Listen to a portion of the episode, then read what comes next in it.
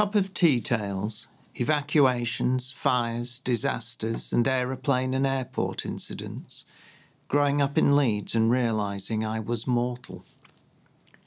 I'm not sure if I attract incidents or whether it's just that the longer that you live, the more things that happen. When I was young, probably like most children, I believed that I was safe.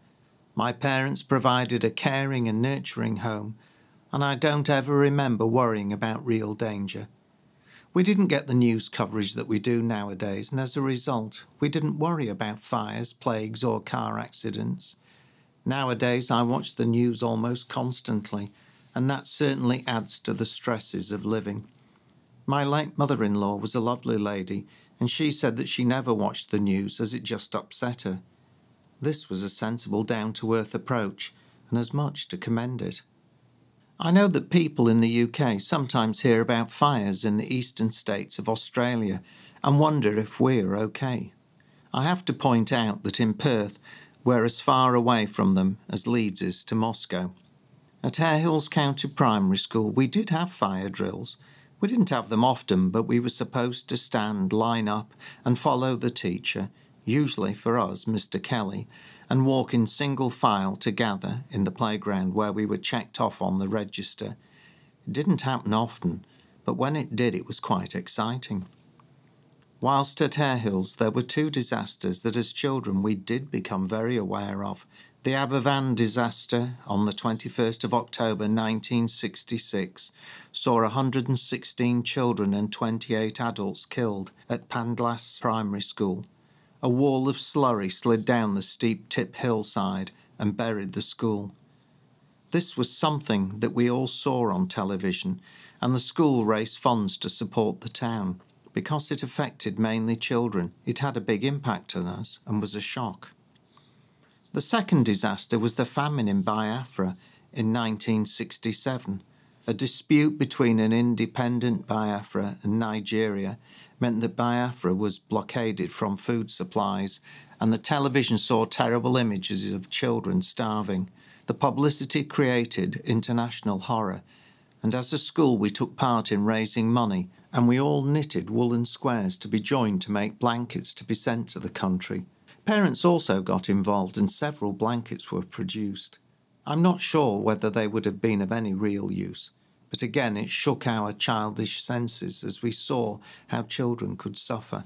Unfortunately, we seemed to get regular images of horror and examples of man's inhumanity to man, and often great fundraising events such as Band Aid take place and offer temporary relief.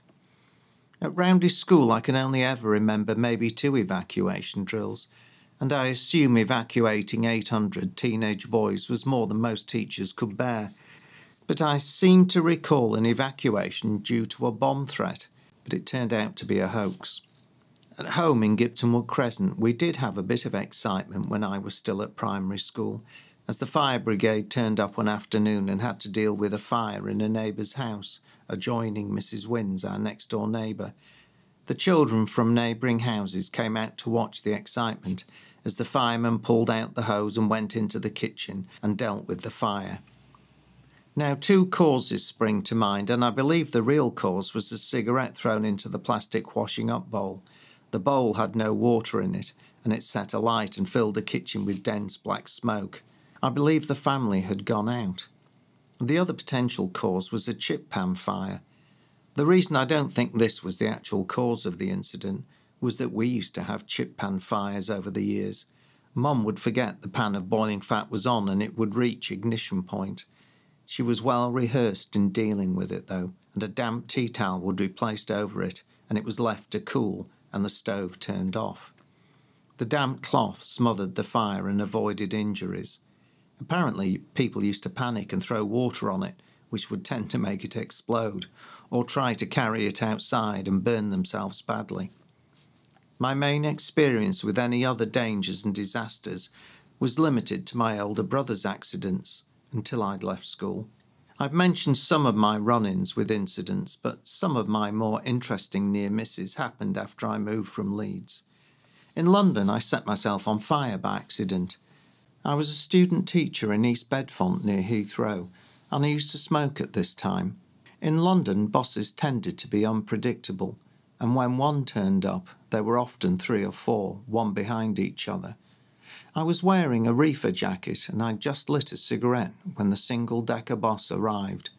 You couldn't smoke on the bus, so I knocked the lit end off the cigarette and put the fag in my pocket and got on the bus. I sat about halfway back, and there were about six or seven others on the bus behind me. After about twenty minutes, I noticed a strong smell of burning, and I turned to look behind me to see who was smoking. No one was, but the back of the bus was filled with smoke. I was a bit perplexed and looked down to see that it was billowing out of my jacket pocket. I panicked as I realised that the cigarette had relit and had set the cigarette tokens in my pocket on fire. I stood and beat the jacket to put out the fire, and when it was out, I saw that it had burnt right through the jacket and was just about to reach my skin. I was shocked, and even more shocked by the lack of response from everyone on the bus. No one said anything and they just sat in silence, watching me burn as if it was an everyday occurrence. It highlighted the difference between the folk in London and Leeds. In Yorkshire, people talk to each other. I remember going to an interview for a school near Rotherham on the Wigmore's bus. It was about a 40 minute ride. By the time I'd got off the bus, I knew about the lives of those seated around me, and they knew all about me. Whereas in London, no one ever spoke to strangers, and any attempt to greet a stranger or to hold a conversation would be seen as a hostile act. There was an incident when I was a teacher at Lawefield Middle School in Wakefield. It was raining hard in the morning and there was a flood warning for the area as it was low and had a beck running past it. By lunchtime it was still raining heavily and I decided to move my car from the staff car park to higher ground near the railway station this was a good decision as the roads were beginning to pool standing water, and by the time I'd walked back to school, I was having to wade through ankle deep flooding. By the end of school, however, it was up to the school steps, and the lower areas by the main street were well under water. Some cars were inundated up to the windows, and the school car park cut off. I had saved the car from being ruined, but I had to wade through deep flood water to get back to it. A similar situation took place when I lived in Wrenthorpe near Wakefield a few years later. The school was Rook's Nest and it started snowing in the morning and it was getting thick by lunchtime. It was about a 30 minute walk away, so I decided to take the car home and then walk back to school. We lived on Wrenthorpe Road and the driveway was a steep but short incline down to the house. I drove back through the thickening snow and opened the gates, drove the car through, and left it on the slope whilst I got out to open the garage doors. Getting out was the mistake. The loss of my weight allowed the car to start slipping forward on the snow. There was nothing I could do but watch as if in slow motion as it slid forward and hit the brickwork and garage door, causing damage to the car and the door. I could have cried with frustration. A few days later, the insurance assessor arrived, and when I explained, I said that I bet he hadn't seen many similar accidents. He told me he'd seen a surprising number, and that in many cases the car had pinned the driver to the door. I felt a little better to know that others were even more unlucky. The most common places that I've experienced alarming incidents have been at airports and hotels. A few years back, I flew from Australia to, to London and then on to Manchester Airport. The flight to London was long and uneventful but I got on the flight to Manchester, that was usually just over an hour. We were all sitting on the plane ready to leave when there was a bit of a kerfuffle at the back. A few minutes later, there was an announcement that we had to get off and go back into the departure lounge. We all did this, and after a while, we were allowed back on. The flight took off, and it was only whilst we were in the air that we learnt that someone at the back had suffered a heart attack and they needed to remove him using a cherry picker to take him out the back of the plane. I can only assume that he was dead, as they didn't want to take him through the packed airport. On another occasion, my mother in law was returning to the UK after staying with us. We were queuing up with her to check in, and an announcement came over the PA asking if there was a doctor or a nurse in the airport. We didn't take any notice for a while but I turned around and behind us were the double doors of the main entrance. A screen was drawn around the doors and an ambulance arrived. We discovered a passenger had had a heart attack, collapsed, and died in the doorway. The airlines have lost my luggage on several occasions, but it's always turned up. One year, though, I arrived at Manchester Airport, and it was particularly quiet. I'd never seen it like this before, and so I went to collect my luggage and then went to customs. But there was no one there, and I just walked through and out. At this time, the car house section was in the multi story car park directly outside the airport. I went to get the car, and the hire office was still open. The man there said, You picked a good day to arrive. I asked him what he meant, and he told me the airport had been evacuated due to a bomb scare. As I drove out of the airport, I saw lots of police and I listened to the news. A man carrying a suitcase had run onto the airstrip, chased by the police, and he'd been tasered and his bag blown up. This was at a time of heightened terrorist activity, and the poor man was mentally ill.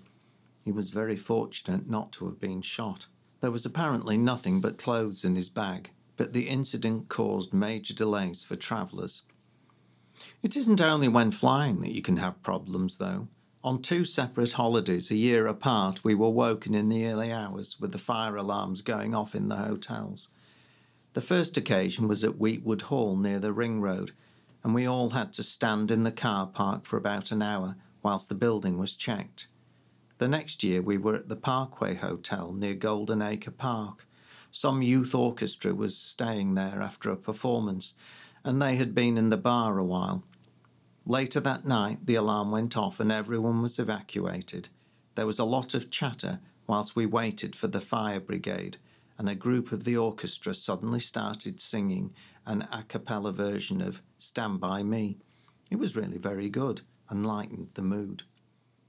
You might be wondering how my thoughts led to such incidents. Well, I've just been in one of the local shopping centres, Southlands and I was paying for the groceries in Coles when the evacuation alarm went off and everyone had to leave everything and go. Fortunately, I just put in the PIN number for the sale and could wheel the trolley out to the car. Everyone else in the store had to leave their trolleys behind. Seems that the Cameron curse is still alive and well.